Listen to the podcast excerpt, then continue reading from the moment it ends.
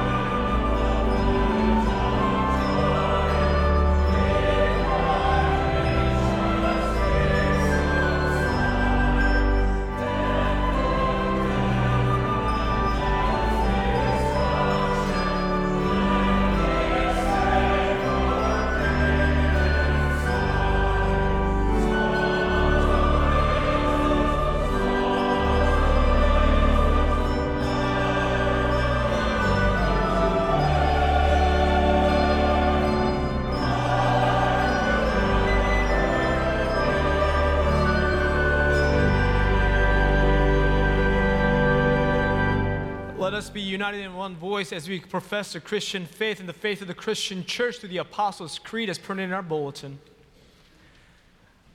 I believe in God, the Father Almighty, maker of heaven and earth, and in Jesus Christ, his only Son, our Lord, who was conceived by the Holy Spirit, born of the Virgin Mary, suffered under Pontius Pilate, was crucified, dead, and buried. The third day he rose from the dead. He ascended into heaven and sitteth at the right hand of God the Father Almighty. From thence he shall come to judge the quick and the dead. I believe in the Holy Spirit, the holy Catholic Church, the communion of saints, the forgiveness of sins, the resurrection of the body, and the life everlasting. Amen.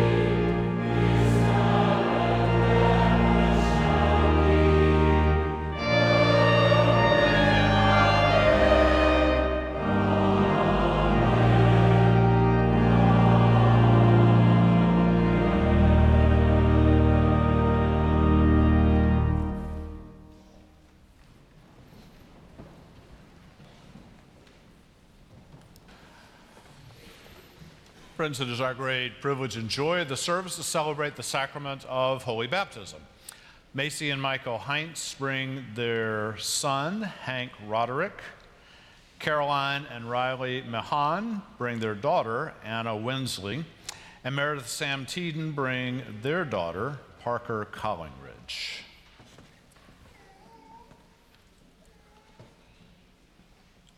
Brothers and sisters in Christ, through the sacrament of baptism, we are initiated into Christ's holy church. We are incorporated into God's mighty acts of salvation and given new birth through water and the Spirit. All this is God's gift, offered to us without price.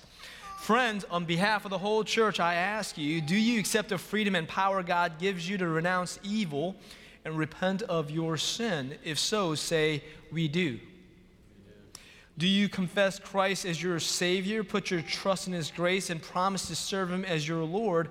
If so, say, We do.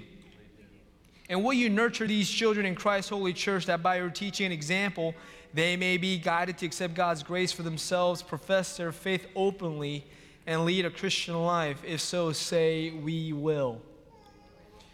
And will you, members of Myers Park United Methodist Church, include these families now before you in your care? Will you proclaim the good news and live according to the example of Christ? Will you surround these families with a community of love and forgiveness that they may grow in their service to others? And will you pray for them that they may be true disciples who walk in the way that leads to life? If so, say, We will. We will. Friends, let us pray.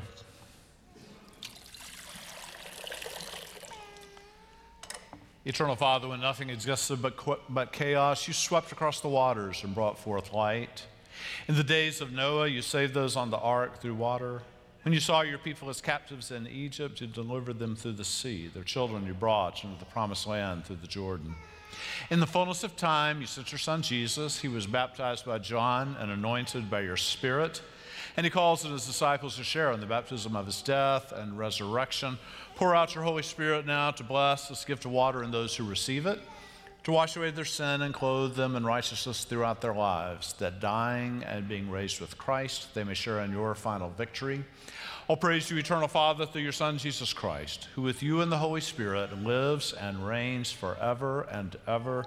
Amen.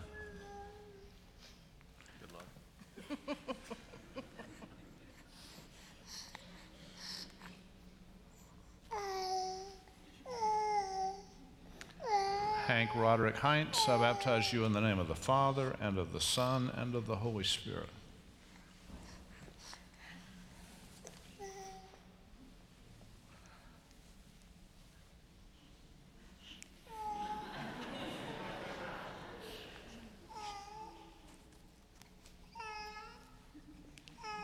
Anna Winsley Mahan, I baptize you in the name of the Father, and of the Son, and of the Holy Spirit.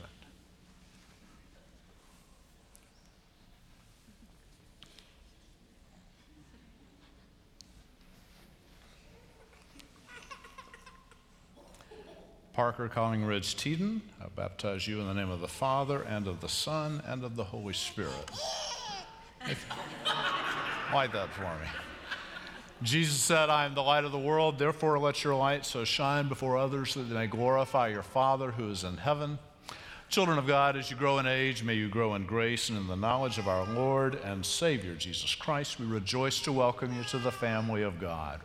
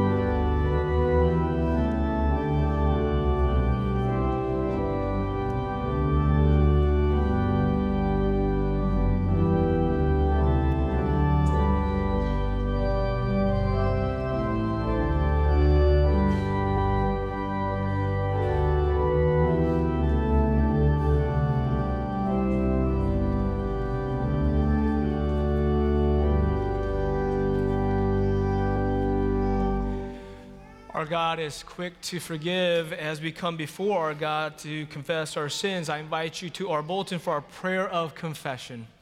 Let us pray together, friends. Gracious God, our sins are too heavy to carry, too real to hide, too hidden even to realize, and too deep to undo.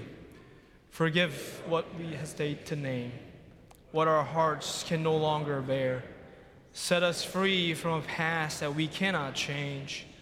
Open us to a future in which we can be changed. And grant us grace to grow into your likeness through Jesus Christ, the light of the world. Hear the good news Christ died for us while we are yet still sinners. That proves God's love toward all of us. In the name of Jesus Christ, you are forgiven. Christ, you are forgiven. Glory to God. Amen.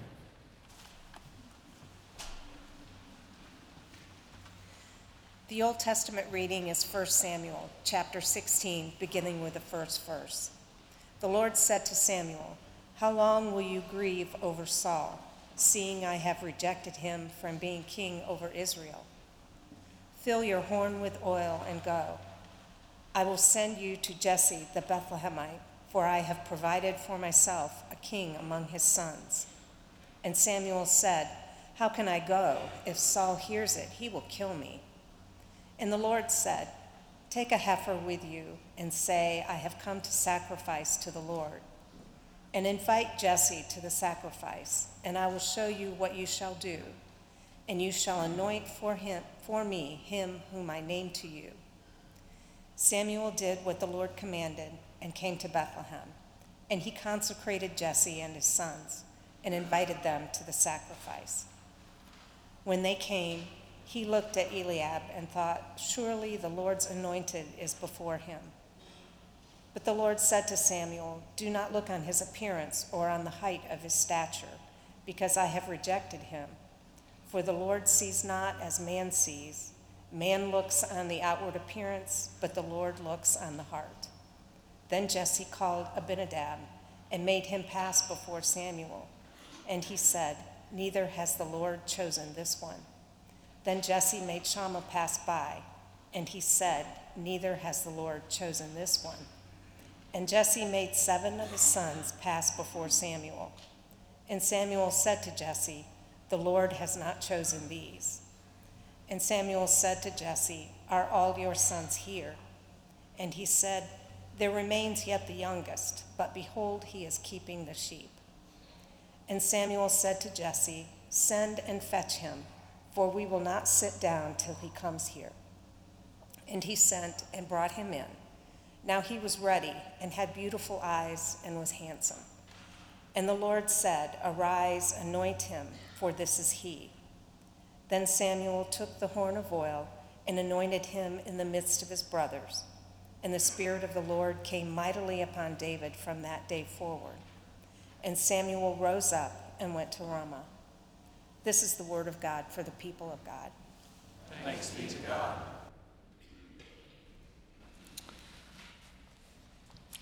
I've been uh, reiterating over the last couple of weeks. Um, his third sermon row, I begun by saying, I love the Bible. I know you think, well, that's what a pastor's supposed to say. I don't, I don't think I mean I love it as a pastor. I, I, love it as a guy. And it's acknowledging that there's a lot in there that is weird, that's confusing, doesn't make any sense. You wonder what in the world uh, was going on. Uh, it doesn't read like a page turner. It's not like a Donna Leon or a Colleen Hoover novel. You know, it's hard. Uh, but I love it, and uh, you know, it's, it's, usually these encounters. Not, I'm not a Bible verse guy, like pull out a Bible verse. If, if you do that, you're probably going to misunderstand the book. In the same way that if you pulled out something that somebody you know said 17 years ago, that would more likely misrepresent them than represent them well. So to me, it's these personal encounters that happen in Scripture, like the one that Marcia just read to us. Um, this one takes place in Bethlehem, and this is before Bethlehem becomes you know, like Bethlehem. It's just a little town nobody much heard of. Uh, Jesse lives there. Saul is the king, and they need a new king because Saul has lost his way. Uh, back then, they would have said Saul has lost his mind. Saul obviously suffered from some kind of mental illness. And it'd be easy for me to say, you know, in the ancient world, they did not understand mental illness well. I'd have to add to that that in our day, we do not understand or support mental illness well. So Saul, Saul's a mess. So there's this clandestine meeting, and uh, Samuel, God's prophet, comes to Jesse's house and says, One of your sons is going to be the next king. Now, I've preached on this passage a number of times uh, in my life, and I've always done the following uh, sermon. Uh, I'll give it to you short. Goes like this. Jesse hears, oh, my sons, one will be king. So he brings them out and he lines them up. I always think he starts from the tallest down to the shortest, from the oldest down to the youngest. Here, here's Eliab, and, and Samuel sees him, and Eliab, he, he's tall, strap, strapping. He's a first child, right? He's like a, he, he does well.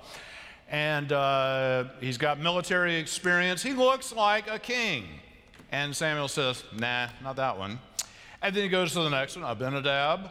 By the way, you parents who are bringing children for baptism, you're not using these Bible names. That uh, Abinadab, like that would be great. I baptize you, Abinadab. Be fun. Uh, so it's not him, it's not Shammah. He goes through seven boys, and like none seems to be the right one. And then he says, Do you have any more? We had seven. That was pretty good. And Jesse says, Well, uh, there is one, uh, like the little one, the young one. He didn't seem like king material. We left him out in the field watching the sheep. Samuel says, Bring him in. He's the one. And there's a lot of Bible principle in that. God doesn't use you necessarily the strong and able, God uses the weak. God doesn't just use your strengths, God uses your weakness. It's, it's a lesson about superficiality. We tend to judge by, oh, that person looks great. Oh, look where he lives. Oh, look at the job. Oh, oh, we, we judge superficially. Uh, the verse there's, do not look on his appearance or the height of his stature. For the Lord sees not as we see. We look on the outward appearance, but God looks on the heart. Uh, I preached that sermon uh, quite a number of times. That's it. And I, I, guess I could finish right now and say, that's it. And it got to be two or three of you thinking, it'd be okay if he was done now. But I got more. So I rethought this a few years ago. Uh, because it occurred to me that being king back then, Israel had barely gotten started. There was no throne, there was no palace, there was no stash of gold, there was no army. It was dangerous to be the king of Israel because you had to lead the people into battle, and they had the smallest, they were tiny. They were about to get crushed by the Philistines, so who would really want to be king? And I thought about it's a little clue, right? Uh, David's left out in the field, but, but, it says that he was ruddy and his eyes were beautiful. And that got me to wondering if maybe Jesse brought up these other boys, like, take one of them, but don't take David.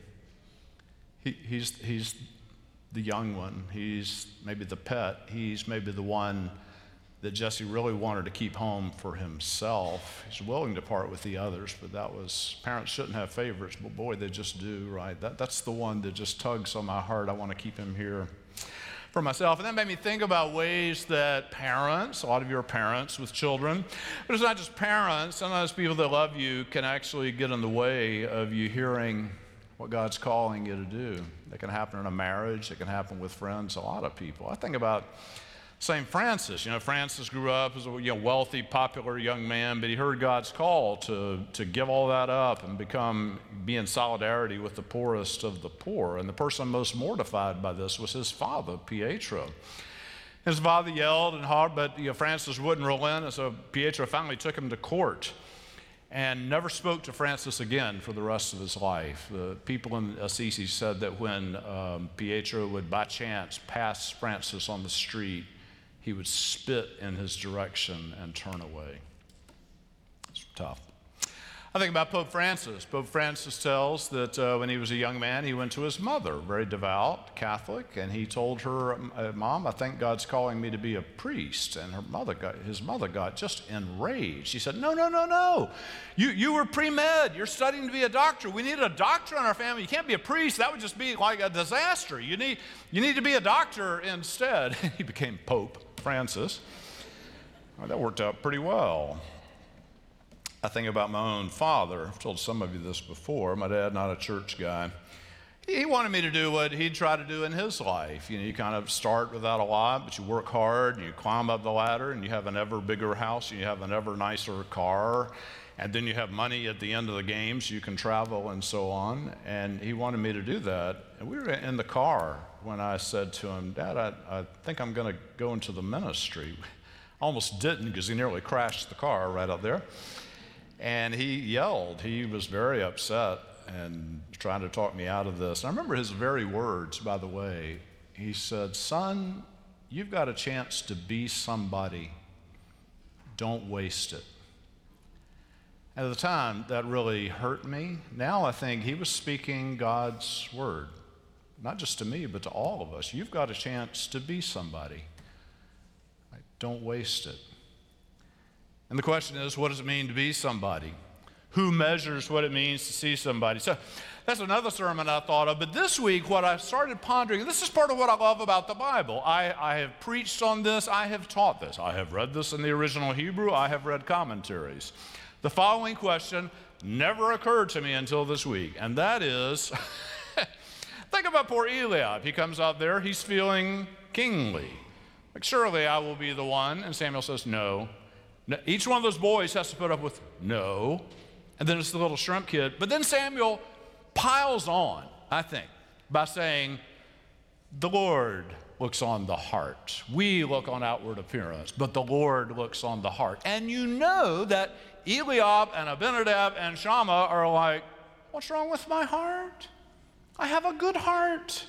I'm a good person. I'm not a wicked person. What is wrong with my heart? How did things work out for them over time? And I wonder if we aren't in some way more like those guys than the one that has a heart for God. Are we in some ways like those older boys? We've got our we look good, we've got our achievements, we've got our IQ, we've got our educational degrees, we've got whatever it is that we trot out there and but do we have a heart for God? Do you have a heart for God? It's probably easy if you'd hear me ask that and go, oh, yeah, yeah, I have a heart for God. But what would that even look like? How would we cultivate a heart for God? And, and, this question leads me to two other places uh, in the Bible uh, that I treasure. One is this. Now, uh, it's a Bible verse from Romans chapter 12. It figured prominently in my freshman year in college. Uh, I went off to college. I was really looking forward to college. I can't say I was looking forward to classes, studying, and learning. I was looking to forward to college because I'd heard this is really fun. so I was eager to go to college, and I was uh, rooming with my uh, best friend from high school, and we moved into the dorm room and began to decorate. And uh, his girlfriend, who's still his wife after all these years, she supplied us with a cross stitched Bible verse. You know, I'd come armed with, I had a Rolling Stones poster, I had a Led Zeppelin poster. I wasn't thinking Bible verse, and it didn't quite fit the ambiance that I wanted to create in my dorm room. But she across this, this verse, and I, I've never asked her about it, but I believe it was kind of a warning to be sure that we boys would behave. Romans 12 says, Do not be conformed to this world, but be transformed by the renewal of your mind. I wanted to conform. Like, college is like this. I want to fit in, I want to be a part of that. Do not be conformed to this world, be transformed. That verse actually goes on to say, Your bodies are to be presented to God as a living sacrifice. I thought my body was an instrument for my pleasure. What do you mean, offer my body as a sacrifice to God? If you have a heart for God, those are the things that are at least on your mind. I don't want to be conformed. I don't want to be a conformist. We're so good at that. I want to be transformed. I want my body to be a sacrifice offered to God. And then here's the second thing. Now, I have to confess to you professionally, I was away a good bit of this week uh, because uh, Peg Broughton, who is, uh, if you don't know Peg, Peg is our staff member that makes all of this happen. Uh, she's our greatest staff member by far. And her daughter was getting married up in Asheville this week. So I was up there for the wedding. Peg was out. And so neither of us did what we normally do, and that is to proofread the bulletin. And it's in your hands. And it doesn't have anything wrong, it's missing something. And what I would have noticed if I'd proofread is that we were going to print in there the 23rd Psalm and we were going to recite it together, which is going to be great fun indeed. It's not in there, and I'm going to attempt to recite it together. You know the 23rd Psalm, and I, let me suggest to you that, you know, the 23rd Psalm, the Lord is my shepherd. David was a shepherd out in the field. Maybe the 23rd Psalm has some clues to us, for us, about what it means to have a heart for God. Now, uh, the Lord is my shepherd. That sounds good. Uh, when I take groups to Israel, they're always stunned by something. And my first time in Israel, I was stunned like the first hour in the country. What happened? We get there, we're on a bus, we're riding into Israel, and the bus driver turns and says, Up ahead, we have a flock of sheep and a shepherd. And everybody gets very excited, like, Oh man, yeah, we got our cameras. And we get up there, and here's the shepherd. And just let me tell you about him. Uh, he's wearing an Elvis t shirt He's wearing these big green galoshes slopping around in the mud, and he's got a switch, and he is swatting these sheep on the rear end, hollering what I think are Arabic expletives. The Lord is my shepherd. And it, it, makes me wonder if, if you have a heart for God, that sounds so sweet, like, oh, I have a heart for God. Oh, the Lord is my shepherd. Maybe if you have a heart for God, you realize that you're like those sheep, and God sometimes feels like that shepherd, like, kid, kid, come on. You know, I, I read somewhere, somebody said, sheep, sheep aren't wicked, they're just stupid right? Because sheep, they're, they're, not wicked. They don't think, I shall revolt against the shepherd. They don't do that. What, what I read is it said the sheep nibble themselves lost, right? They're like, oh, there's a little bit of grass. Ooh, look over there. Oh, there's another blade of grass. Oh, and they're gone, right? they nibble themselves lost. Friends, we nibble ourselves lost. Like, oh, yeah. I, I, this thing happened to me. I've told a few of this story before, but it just so bears repeating. Uh, Lisa and I were hiking in Yorkshire years back with a couple of friends. And our route took us through all these sheep fields where there wasn't really a good path. And we had to keep our eye on the ground because, you know, not to step in the little deposits that the sheep were making on the ground there. And so we get to this one spot, and there's a big fenced in area, and there are a lot of sheep there. And I noticed there's this one sheep who's on the wrong side of the fence by himself. Now, we're Americans, we would think, he broke free. Sheep don't feel that way. They want to be in the fence, right? So he's on the wrong side of the fence, and I'm watching him, and he's running up and down the fence trying to figure out how to get back in. And I'm trying, I think I'll help him. I can't find an opening in the fence. I don't know. And then it was so fascinating. This sheep, he, he, maybe it was a she, who knows? He has a conversation with a sheep on the other side of the fence. And it went like this. Sheep on my side goes, ma. And the sheep on the other side looks at him and goes, ma. And they did this back and forth. And I thought, what are they saying? And I think one is saying, How did you get over there? The other said, I don't know. How do I get back? The other one says, I don't know. We're just sheep. David is such a sheep, right? He's like mothers you don't want your daughters to marry. David, he's the worst husband in history. As king, he is ruthless. But maybe he knows that the, Lord is my shepherd. I nibble myself lost. This is another thing in that psalm I hadn't thought about until this week. It, you probably haven't either. You've, you've said it all your life. It says, He makes me lie down in green pastures. That sounds, oh, green pastures, that sounds so nice. But what about the verb makes? If I say, I'm going to make Nathan do something, that sounds like something Nathan doesn't really want to do, but he's got to do it because I'm his boss. The Lord makes me lie down. There's nothing in our culture or in your nature that says, oh, be still. Be still. Know that God is God. Just breathe. The Lord has to make us do this. What society says is hurry up, hurry up, hurry up, stay busy, do more. You haven't done enough. You got to do more. You got to produce more. You got to keep charging. You got to keep going. You can't rest. Oh, you have a vacation. That's fine, but you got to you got to go with that too. You're never. It's never enough. It's never enough, and it, it's only the Lord who makes you say, "Be still." Not everything depends on you and your feverish activity.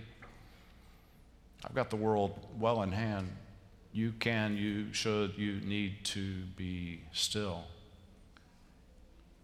You need to rest. The psalm says, I shall not want. It's amazing, isn't it? The world says, please want, want, want, want more. That's what advertisers do. They come on and they say, they don't say, do not want. They say, oh, want, want. Whatever you have is not enough. But with, if we have a heart for the Lord, we don't have to want.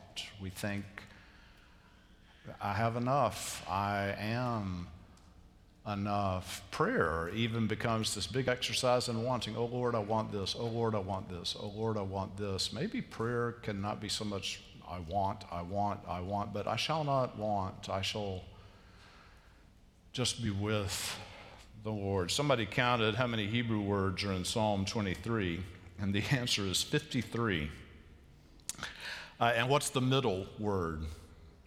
And as it turns out, the 26 words before, 26 after, that 53rd word that's right in the middle is just a preposition, and that preposition is with. With. My friend Sam Wells, who's a pastor over in London, says that that with is not only the center of that psalm, it's also the center of Scripture, it's the center of our theology, it's the most important word that we need to know about God. God is with us. Bible doesn't say God will protect you from all harm. God will fix all of your problems. God will burn you to a crisp if you don't do the right thing. No, it says that God is with us. When Jesus is born, his nickname is Emmanuel, God with us. Jesus' last words when he leaves earth are, Lo, I will be with you. Sounds disappointing until you think about it. I've said before, if you talk to older people, you say, What's your Christmas list? What do you want for Christmas? If they have a list, something's profoundly wrong with this person.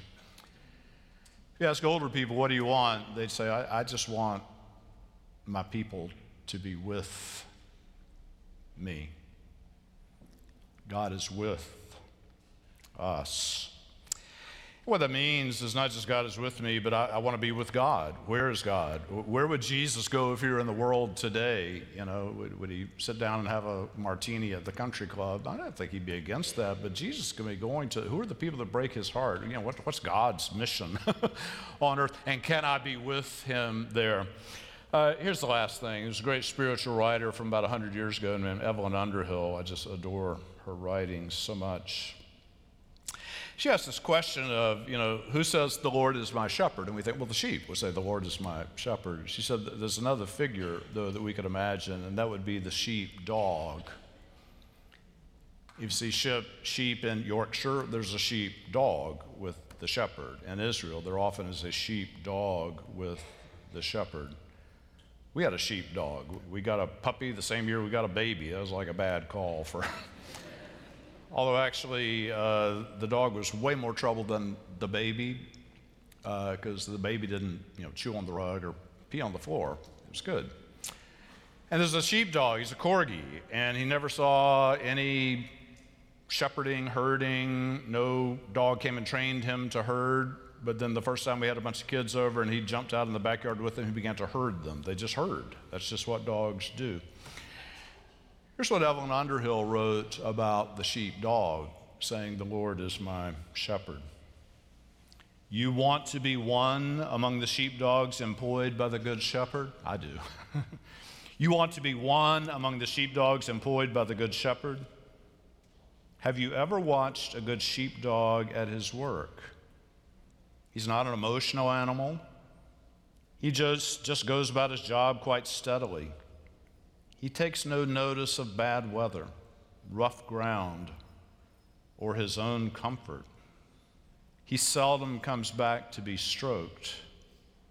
Yet his faithfulness, his intimate understanding with his master is one of the loveliest things in the world. Now and then he just looks at the shepherd. When the time comes for rest, they can generally be found together. Friends, I don't know what all is in your heart. When I look into my heart, I see a lot of clutter and a lot of racket from the world and a lot of parental stuff, all kind of stuff. It's just like a clamoring in there. What's it? My deepest heart, though, is I want to be a good sheepdog for the good shepherd. I, I, don't, I want to be that no matter what the weather is, no matter how rough the ground might be. I want to be a good sheepdog. I want to be with him. I want to share in his work. You do too. It's your deepest desire. And the good news is that it can be for you, for all of us. Thanks be to God.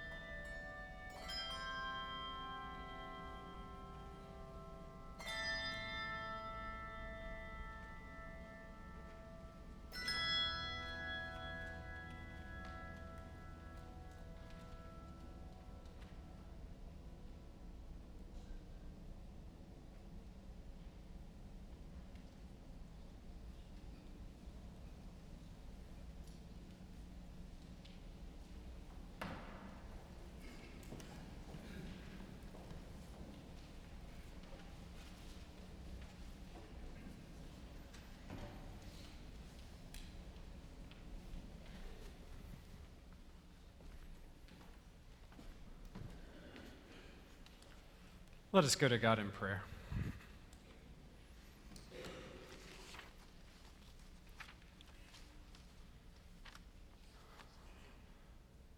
Generous God, we give thanks. We give thanks that we have this season of Lent, a season that beckons us to ease down, a season that, where we can give gratitude for the pause, for a season where we can benefit from some time to self examine.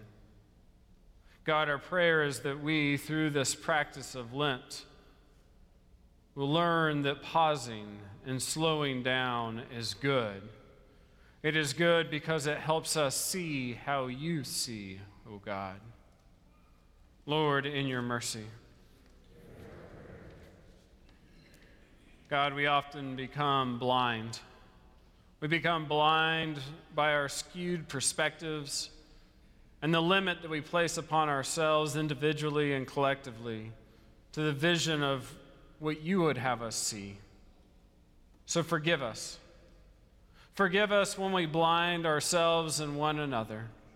Forgive us when we are not aware of the call or we want to become distant from the call that you have on our lives. Forgive us when we blind others and we bind ourselves to the familiar and remain content with the status quo. Free us, O God, so that we can once again have the clarity that comes from you. Lord, in your mercy, throughout our daily interactions, O God, we encounter some known and others unknown of those who are struggling those who are hurting physically, spiritually, mentally, and emotionally.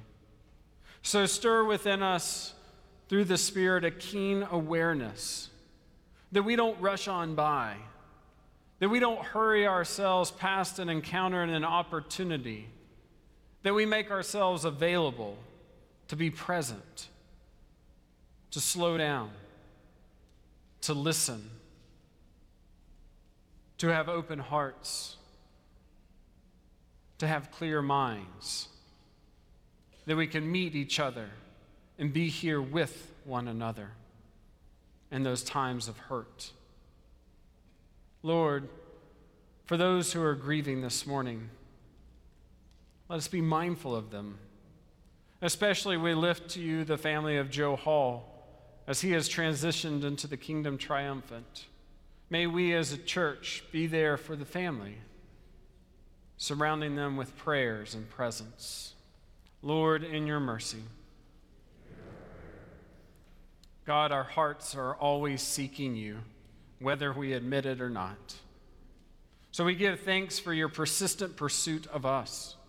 And we pray that these remaining days of Lent, that we would be so courageous to course correct our lives so that we are living on earth as it is in heaven. We offer this prayer in Jesus' name, who taught us to pray our family prayer together, saying, Our Father, who art in heaven, hallowed be thy name. Thy kingdom come, thy will be done, on earth as it is in heaven. Give us this day our daily bread, and forgive us our trespasses, as we forgive those who trespass against us and lead us not into temptation, but deliver us from evil. For thine is the kingdom, and the power, and the glory forever. Amen. And this morning, we have the wonderful opportunity to hear from Lydia Wright, who will share with us a ministry moment of how this church continues to impact her life. Thank you for having me. This confirmation year has taught me many things. We've learned about the Trinity, Wesley Quadrilateral, and a whole bunch more about Methodist Society. One, one experience I had was over our fall retreat, opening up our Bibles and discovering biblical stories. It was a quiet peaceful time to connect with God. In the process, I read Hebrews 12 1 through 2. Therefore, since we are surrounded by so great cloud of witnesses, let us also lay aside every weight and the sin that clings so closely. And let us run with perseverance the race that is set before us, looking to Jesus, the pioneer and perfecter of our faith, who, for the sake of the joy that was set before him, endured the cross, disregarding its shame, and has taken his seat at the right hand of the throne of God. I also want to recognize my mentors, Allie Foster and Mark Murphy, who have been tremendous help over my confirmation journey. It has been an amazing experience, and I'm looking forward to making new memories on our upcoming spring retreat. Church family, it's through your generosity, it's through your faithful giving, your abundant giving, that ministries such as confirmation occur and continue to thrive. Thank you for your faithfulness.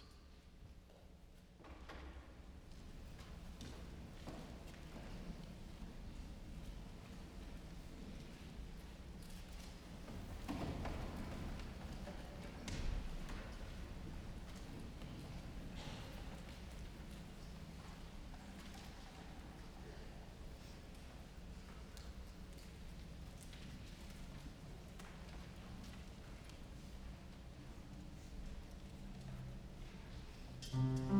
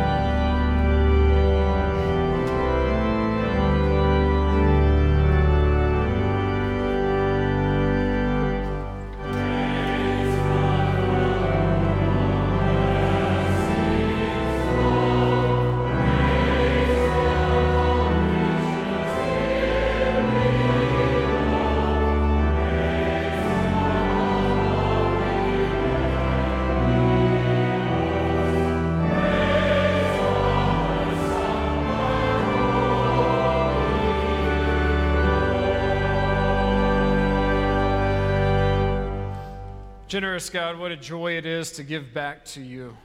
For these gifts to be used by this church, we pray that we will see as you see, to go to the places of this world where no one else will go, and we will say, Here I am.